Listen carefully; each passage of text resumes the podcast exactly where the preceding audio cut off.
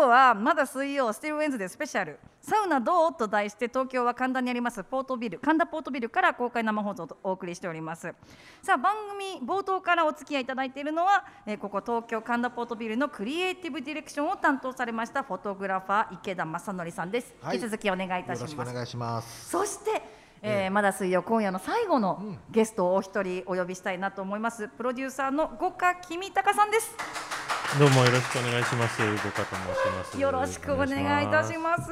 まあ、五花さんももうサウナといえばのこの今夜に欠かせない人物ではということなんですが。ありがとうございます。はい、1998年テレビ東京入社その後はえ現在は独立されてプロデューサーとしてテレビドラマや映画バラエティ番組を制作なさっています、まあ、数々の番組手掛けてこられているんですが、はいサウナ熱がすごいですよね。そうですね。あの今まあえっ、と2020年の3月までテレビ東京という会社にいましてでまあ、はい。あのドラマとか映画いろいろ制作をさせていただいてたんですけど、はい。まああの実家の家業を継ぎつつ自分で起業して映像のそのクリエイティブの仕事をやってであのテレビ東京時代にドラマ茶道という番組を、えーとはい。企画制作をさせていただいてて今も引き続き、えー、とプロデューサーとして関わらせていただいているというはい。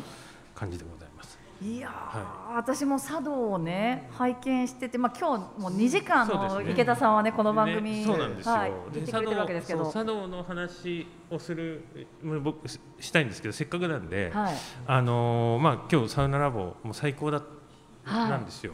あもうサウナ入られました？入りました。みんな何やってんすか？あジガさん入ってない入られてないんですか？いや仕事だって思ってなんか気が引けちゃって。あそうですか。はい。じゃあ何の準備もしてこなかったですよ。みんなそんなまさか入るなんて思わなかったから。ね。久々になんか良かったです。言ってくださいよ、当たり前ですよ。はいそうなんですよ。やっぱりね、ええ。サウナに入ってからじゃないと、ええちょっと話が饒舌にならないから、ええ。やっぱり。なんかだからみんななんかぽわーっとしてるんですよなんかそうなんです雰囲気が、よね。そうそうそう。だからまあそのサウサウナの話とか、はい。まあちょっとあとカレーの話されたじゃないですか。ぜひぜひそうなんですよ。あのね、7月15日にはいはい。新宿のね紀ノ国屋書店の下にあるモンスナックっていうカレー屋さんがある。の知りません？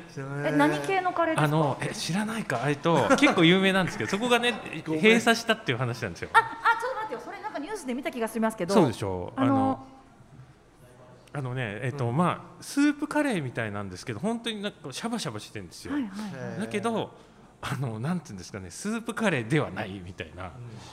であの本当にななんていうのここでしか食べられないみたいな独特の。でなんかあの僕は一緒にその荒川よしよしさんっていう、はいはいはい。えー、と俳優さんがいるんですけど「あの俺のいいね」の話であのとかにも出ている、はい。まあ、ちょっと坊主で大きい、えー、と大人計画というところに所属している方なんですけど、はいはい。彼の YouTube を僕はやっていて、うんうん。で彼がすごい好きなんですね。でずっともう20年ぐらい通っててでもともとその僕がやってる YouTube もその一人で、えー、とお酒を飲みに行って、はい。えっと、あのお店の人と話をして帰るという YouTube のプロデュースをやってるんですけどそれは荒川よしよしの、えっと、お通しよしよしのお通しっていう、えっと、番組なんですけど、はい。っていうことで分かるように、まあ、荒川さん飲むのが好きではい。で大体それで二日酔いになった時はそこのカレーが本当にこう、ある意味おかゆみたいな感じでシャバシャバしてるあでそれを食べてサウナ行ってでその後仕事行くみたいな。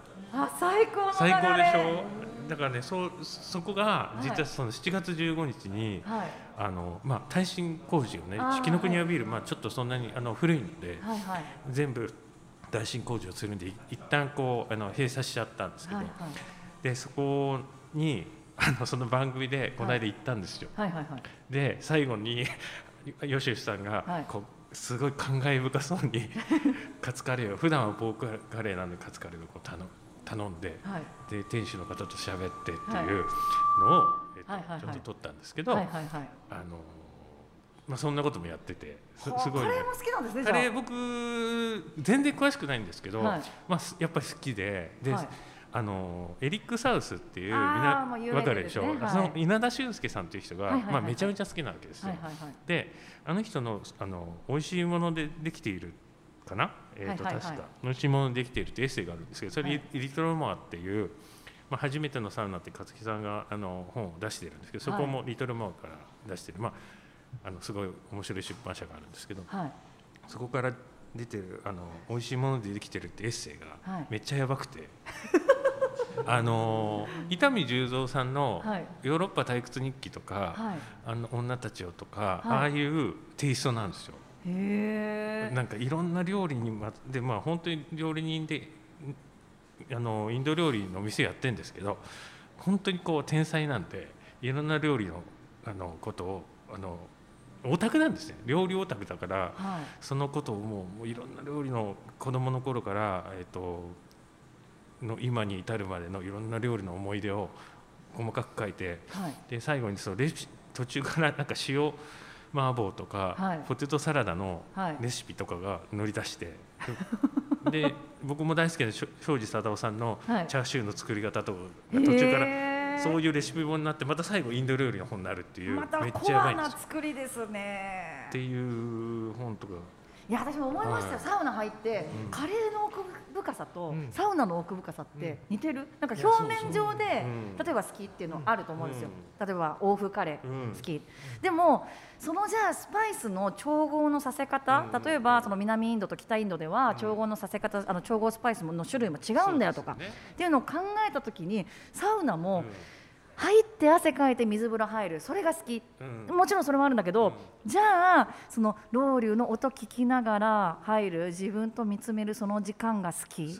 その流れる水の音を聞く時間、うん。その静寂と対話するうん。瞬間が好き、うん。なんかその表面上で好きでもどんどん深く掘り下がれるっていうのがなんかね確かにそう共通項がある気がする。なんかその肉食で味が割とガツンとしてる北インド風が昭和ストロングサウナみたいな。で昔からあるサウナでで逆にそのローリーができるソフトでちょっと繊細なのが南インドみたいな。そうなんか言えばスリランカカレーみたいなスリランカカレーみたいなね。いろんな要素がね混じってるみたいな。そう。それがまた細分化されていくっていうね。そう。なんかそれがね確深さがね似てるなっていうふうに今カレーの話聞きながらそう思いました。確かにそうですね、今日はサウナでお届けしてます。そうですよねそうそうそそううだからねリスナーの方から質問も何個かいただいてて、よかったらあの五花さんにも教えてほしいんですが、さっきねあのわメール読む気あるってはい。くれてた、あの新潟県の変なチョコヨッピーさんから、はい。えっとえー素朴な質問なんですが、はい。私はまだ経験ないんですが、ロウリュとか、アウフグース熱波、はい、はい。えーめちゃくちゃ暑くて気持ちいいんですか、えー、白さんははい。ちなみに体験されたことがあるんでしょうか、あとサウナの後は何を飲むのがおすすめなんでしょうか？というメッセージああそうですか、まあ、ロールとかアウフグースとかに関しては、まあえっと、好みがあるし、はい。えっとまあ、そ本当にそのどこに座るか上段に座るか中段に座るか下段に座るかとかで、温度もまた違ったりするんで。はい。でもまあ一回もし機会があったら受けてみるのは面白いかもしれないですね。サウナがままずあんまりそのなんだろう入ったことないあがある経験者じゃない人がはい。やると、何この熱い風が来るやつ。えそうですよね。もう痛いってなっちゃうんで、はい。もしもうあのもしサウナ入れるようになってたら一番下の段でこっそりこう入ってで嫌だったらすぐ出れるんで私も初めて知って、そのまあか考えたら分かるだろうことなんですけど改めてそのサウナの段によって暑さが違うから、はい。まあ、体調に合わせて座るとこ変えるとかなんかそういうのもあ全然知らなかったなって思って。そうなんですよね。ね。結構だから奥深いんですよね。ねそう。ロウリュ私は体験しましたあの一人一人ロウリュは体験したんですけど、例えばなんかその熱波師の風を浴びたことはないので浴びてみたいなと思いました。あそうですね。結構ね今まあちょっとあのーコロナになってから、はいえっと、やっぱりその人数制限してたりとかすごくこう気を使われて皆さんやられてるんで、あの以前よりはあのちょっと予約をしたりとか調べてい,、はいかれる方がいいと思うんですけどはいあのやってるところはありますので。はい、私もその今回のこの出張生,、生放送が決まって初めて知ったんだけど、うんその熱波師っていう職業があるっていうことにねそもそもびっくりしたんですよ。びっくりですよね。あれって私の認識合ってるのかどうかわかんないですけどそのロウリュして、はい。その石水かけて、はい。で熱した蒸気をはい。タオルでパサッパサッってやるのがそうですそうです。熱波師の仕事っていう認識で合ってます？ですであれただなんかバスタオル振ってるだけじゃんっていうふうに思えるかもしれないんですけど、は腕がある人とない人で全然違うんですよ。え実際に受けられたこと？あ僕はあの当然僕一応熱波師検定 B っていうのを受けに行って、アマチュアの熱波師の、はい。あのまああの資格まあ、あるんですけど、はいそれはい。はいはお風呂の国で取りましたけども、へでえ本当に本当に大変なんですよあれ。あの暑い中で思いっきりこうやって振るんでバスタオルを全身使ってこれ振るんで、本当体力ないとダメだし、あのでなんか下手な人がやるとなんか蚊の鳴くような風しか来ないわけなんですよ。全然気持ちよくないしもうなんかなんなら目の前チラチラして邪魔みたいなとこともあるんですけど上手な人がやると全然違うんですよね。まあ、あの五花さんも多分きっとねい。ろんなこうお仕事のタイミングとか、まあ、プライベートとかであのいろんなサウナも体験されたかと思うんですが、はい。ツイッターから道のく阪神男さん。JR 仙山線北仙台駅前にあったサウナが、えー懐かしい汗かいてのぼせるのが快感、サウナ後はえーセブンイレブンになりましたがというメッセージをいただいてますが、なんか今まで行ったところでこう記憶に残るサウナとかってありますか？そうなんかたくさんあるんですけど、えーとまあ、今おっしゃったようにサウナ施設もなくなっちゃってたりするんですよ。で、はい。割とこうあの昭和の施設とかがなくなっていくの悲しかったりするんで割と最近そういうところに古いところに行くようにしてて、はいはい。川口にある、えっと、サウナ広いっていううんうん。ところが、まあ、銭湯とくっついてるような、まあ、昔ながらのところで、まあ入るとそこでもう入り口でこうおじさんたちがテレビ見ながら、まあ、ビール飲んでちょっとタバコ吸ってでそのちょっと本当に今時ないようなところなんですけど、はいはいはいはい。だからそことかはなんかああ昔のサウナってこういう感じだったんだなみたいな高度経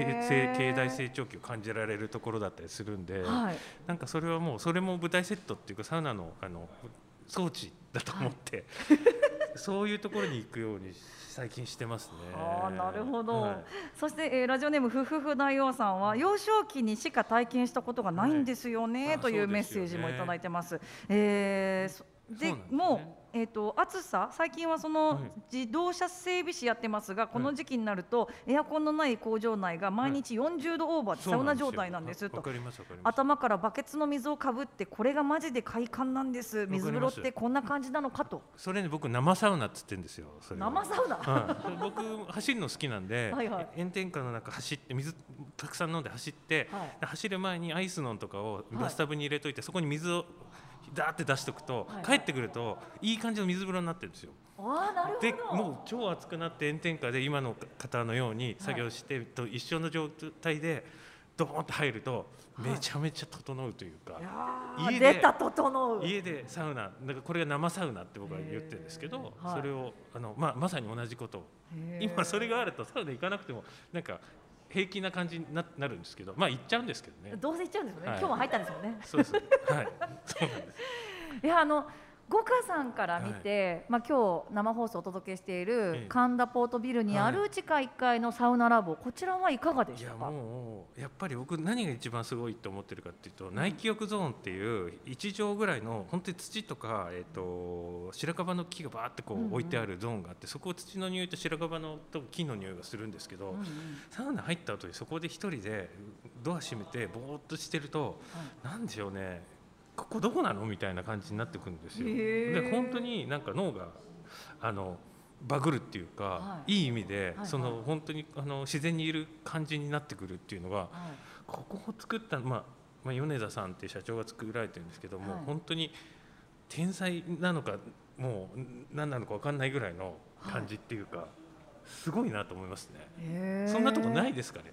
いやなんかね池田さんともねずっとおしゃべりしてたんですけどなんかこうサウナに入ることって自分が思ってた以上にその精神を統一させるような場所だったのかななんてねね思ったんですけどは五花さんも仕事でもバンバン忙しいじゃないですか、はい。でもそんな中で時間合間縫ってサウナに行かれるわけですよね。そうですね。なんかやっぱりせ体整えるだけじゃなくってその精神面でも何かこうその例えばアイデア出しとか？そうですね。とかまあそのいろんなことが世の中あるんで、はい。あのその日々の時にそういうことを一人になって、まあ、ある意味黙祷して座禅,、はい。座禅みたいなことですね。はい。座禅をし何にもないところで座禅するのって多分すごいあの究極の形だと思うんですけど、はい。やっぱサウナってなんかやっぱその面白いじゃないですか。暑かったり寒かったり、あの気持ちその後ゆっくり休憩して気持ちよかったりみたいな、ある意味そういうようなものがあるところで自分とこう対話するみたいなことっていうのははい。めちゃめちゃあると思います。へーそれでまあ救われてるところが多分全員サウナが好きな人たちはあると思うんで、へーラジオネーム天草のおじいさんなんかはですね、えーサウナ行ったことないんですがとりあえずラジオ聞いてみますというメッセージをいただいてたのでそうですねね、ちょっと今、五花さんだったりあの池田さんだったりのお話聞いてまだサウナやったことない楽しみ方もちょっとわからないという方はですねなるほどと思いながらねちょっとチャレンジをしてみてほしいですよね近く。の近くの銭湯から始めるのが多分一番いいと思います。ああ、ね銭湯か。そうだ結構男男性専用の施設とかが多かったりすることが多いんでもともはいとそのカプセルホテルからのあの流れでサウナできてることが多いもんですから、はいはい。でも銭湯だったら男女入れますしあ、そうですね。近くの銭湯どこがあるかなサウナ行きたいっていうサイトとか見ると、はいすぐ調べられるのではい。調べるのが一番手っ取り早いかなと。ああ。やっぱり五花さん的にはちょっと最後にお伺いしたんですけど、はいサウナ広めたいですか？そうですね。なんかサウナ広めたいというこまあなんかみんながあのピースになればいいなっていうサウナを通じて。もう五花さんにとってサウナっていうものがやっぱピースっていうことなんですかね。そうですね。もう本当にそれで救われているっていうところがあるのでやっぱりこの生きにくくなった世の中だからこそもしかするとサウナのような環境がねね。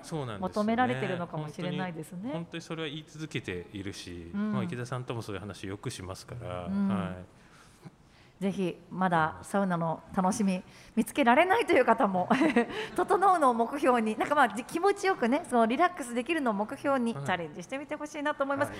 あっという間のお時間だったんですけれどももうちょっと時間になりましたが、最後に一曲お届けしたいなと思うんですが、はい。はい。さんの大好きな一曲をお願いしたいなと思います。ですね。その前にちょっと一言だけ告知を。どうぞお願いしえーとます、茶道あのドラマ茶道えっ、と2021えー、とやっております。で金曜日の深夜なんですが今週あのテレビ東京でやっていますが、えー、と今週は深夜1時2分からちょっとあの10分ほど番組のスタート時間が繰り下がってスタートしますので、はい。で今週はあのイケメン虫尾君という磯村勇斗君が、はい。えっ、とのはあのバックグラウンドが初めて分かってくるっていう。あそうなんだ。そうなんです。気になる。で彼がどういう生い立ちバックグラウンドを持って生きてきたか、それでなぜサウナに入るようになったかみたいな話があったりするんで、ね、あのするっと中ちゃんさんと偶然さんとね虫尾くんがさらっと集まってそのままずっと続いてましたもんね。そうなんですね今回だからそういうキャラクターのバックグラウンドにちょっとずつ触れている感もあるんでご期待いただければと思います。はいはいドラマ茶道の方もぜひお楽しみください。